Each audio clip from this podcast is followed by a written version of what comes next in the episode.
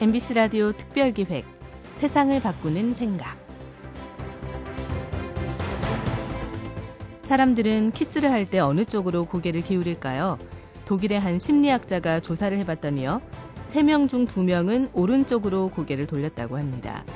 인간의 감성을 지배하는 것이 운뇌여서 그렇다는 것이 이 심리학자의 결론입니다. 20세기가 이성의 시대, 좌뇌의 시대였다면 21세기는 감성의 시대, 우뇌의 시대라고들 합니다.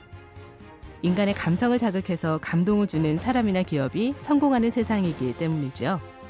그리고 그 감동과 감성 사이에는 누구나 공감할 수 있는 스토리, 이야기가 있는데요. 여러분은 사람과 세상을 움직일 수 있는 그런 나만의 스토리 만들어가고 계신가요? MBC 라디오 특별기획 세상을 바꾸는 생각. 오늘 모신 분은 서촌 방향의 저자 설재우 씨입니다. 서울 서촌 토박이인 설재우 씨는 몇 년 전부터 서촌의 이야기를 기록하고 알리는 작업을 하고 있는데요. 서촌 이야기꾼 설재우 씨의 서촌 이야기. 오늘 함께 들어보시죠.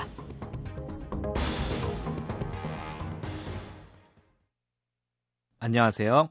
여러분, 혹시 서촌이라는 곳 들어보셨나요? 북촌은 많이 들어보셨을 텐데 서촌이라는 곳은 좀 생소한 분들도 많을 것 같습니다.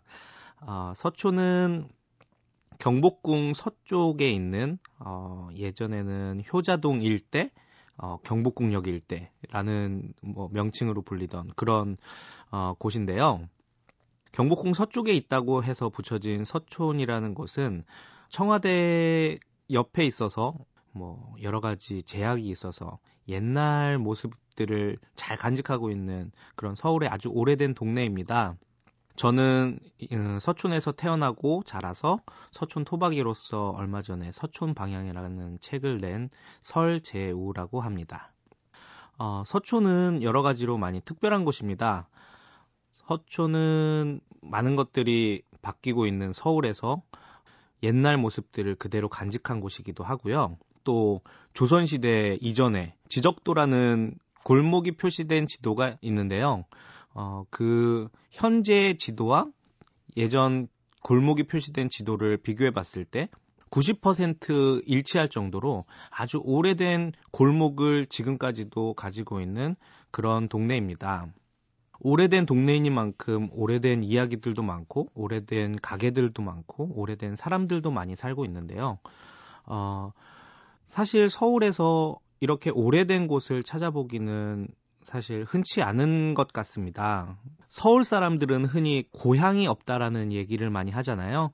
어, 저도 서울 서촌 출신으로서 제 친구들을 봐도 사실 고향이, 고향이라는 개념을 가지고 있는 친구들이 많이 없는 것 같아요. 그런데 저는 서촌이 개인적으로 제 고향이라고 생각을 합니다. 서울에서 사실 촌이라는 단어를 가지고 또 고향이라는 느낌을 가질 수 있는 것이 많이 없을 거라고 생각하는데요. 서촌은 그런 고향 같은 매력을 가지고 있는 곳입니다.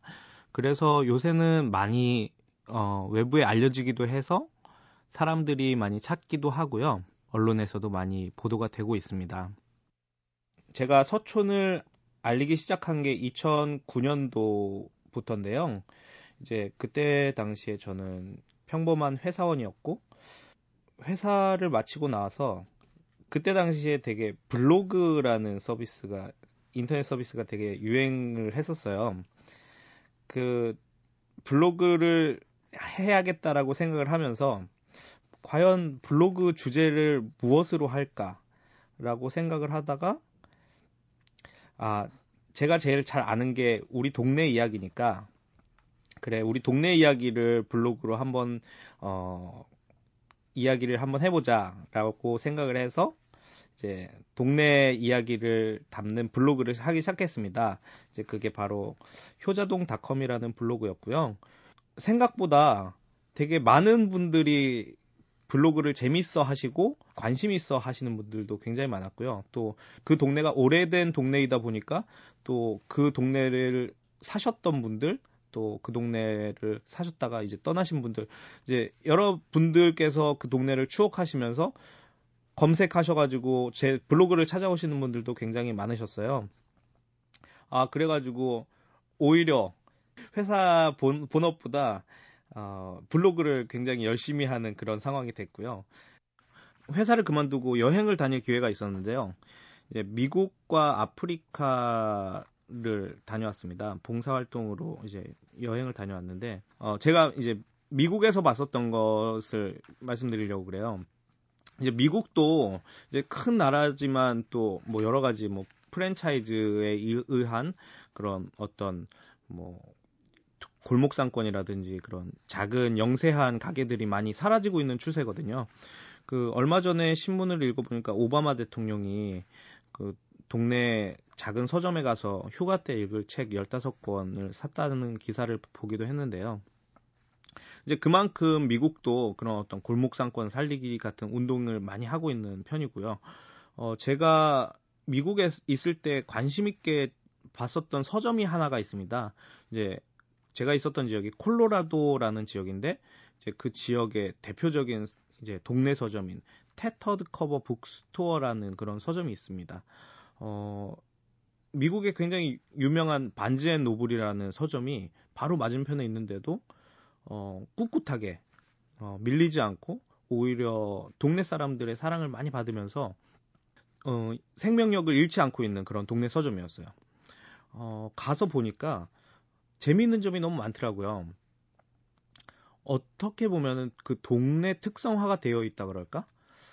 한쪽 벽에는 그 서점을 아끼고 사랑했다는 어, 단 일종의 단골 손님이죠. 단골 손님의 사진이 한쪽에 붙어 있고요. 단골 손님이 앉았었던 의자를 전시를 해놨더라고요. 아 이렇기 때문에 동네에서 살아남을 수 있고 사랑을 받는 거구나 라는 생각을 했습니다. 또 한편으로 아프리카에서는 제가 탄자니아라는 지역에 있었는데요. 탄자니아는 여러분들도 잘 아시는 것처럼 켈리만자로라는 유명한 산과 또 세렝게티라는 유명한 초원이 있는 관광지로서 굉장히 유명한 곳입니다. 그만큼 외국 사람들도 많이 살고 외국 문화도 많이 들어와 있는 편인데요. 어, 제가 인상 깊게 봤었던 것은 외국 사람들이 탄자니아 사람들의 삶을 최대한 존중하면서 그것을 지키려는 노력을 하고 있었다는 것입니다.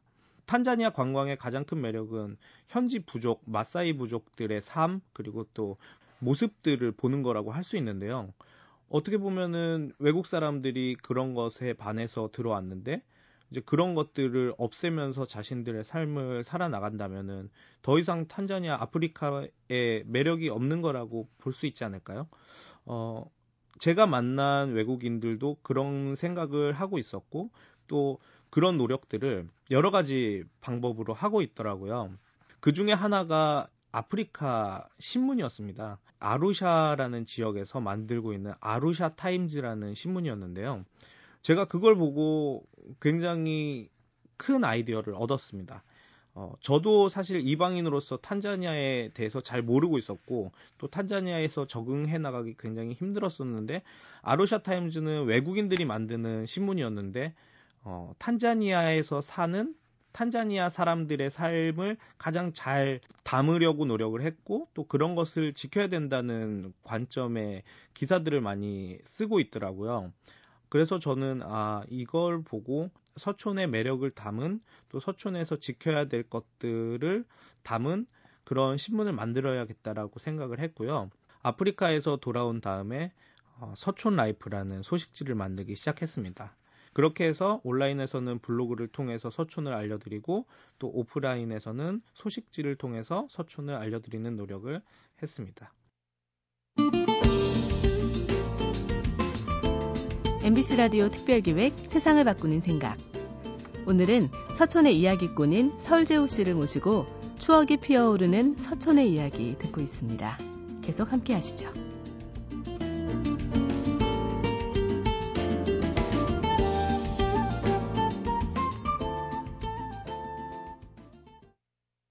서촌은 여러 가지 매력을 가지고 있지만 또 여러 가지 문제점도 가지고 있는 곳입니다. 서울의 많은 곳들이 그러하듯이 홍대, 삼청동, 신사동 가로수길 이런 유명해진 지역들은 어김없이 변화의 바람에 의해서 매력이 사라지는 단계를 거치는 것 같은데요.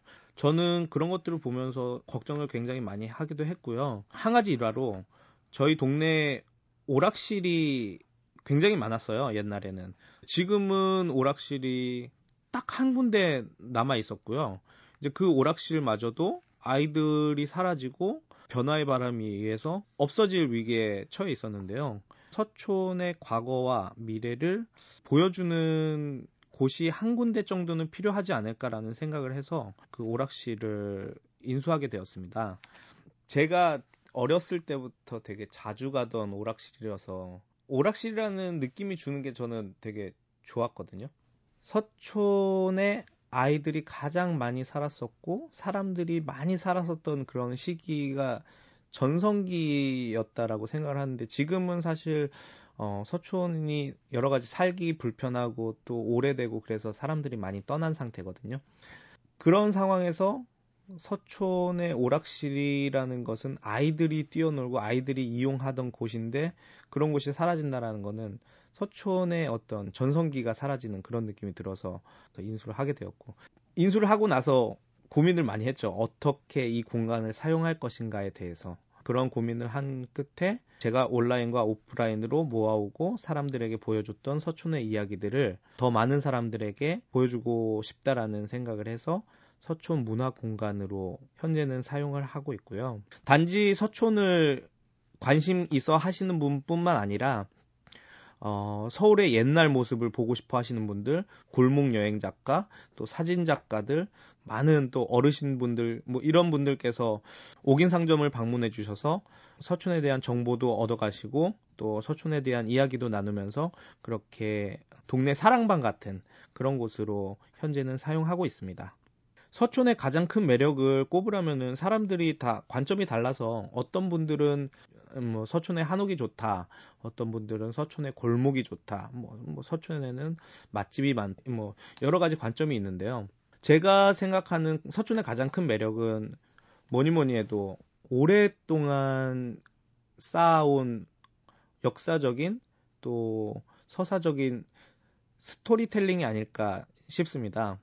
거창한 이야기들이 아니고 서민적인 또 사람들이 살아갔던 그런 이야기들이 가장 중요하다고 생각하고 그런 이야기들이 사람이 떠나면 사라지는 것이 아니라 어, 누군가가 보존하고 또 누군가가 수집해서 그것들을 어떻게 보여지느냐가 제가 생각하는 어, 앞으로의 가장 큰 숙제이자 할 일이라고 생각을 합니다. 저는 여러분들께 한번 이렇게 물어보고 싶습니다. 여러분들은 사랑하는 동네에서 살고 계신가요? 여러분들은 추억을 만드는 동네에서 살고 계신가요? 미국의 유명한 요리사인 토마스 켈러는 이렇게 자신의 목표를 이야기했습니다. 저는 손님들이 내 요리를 먹고 나서 아, 이 요리는 내가 5년 전에 있었던 즐거운 기억을 떠올리게 하네요. 라고 말하는 것이라고. 부와 명예는 허무하다. 추억이 풍요로운 이가 진정한 부자다. 아, 이게 얼마나 멋진 말인가요? 추억이 풍요로운 이가 진정한 부자다. 어, 서초는 단지 거기서 태어난 토박이인 저뿐만 아니라 많은 사람들 또 여러분들의 추억을 느끼시기에 충분한 곳입니다. 바쁜 일상 속에 잊고 있던 우리들의 소중한 추억들을 서촌의 고즈넉한 골목들을 걸으면서 한번 떠올려 보는 건 어떨까요? 감사합니다.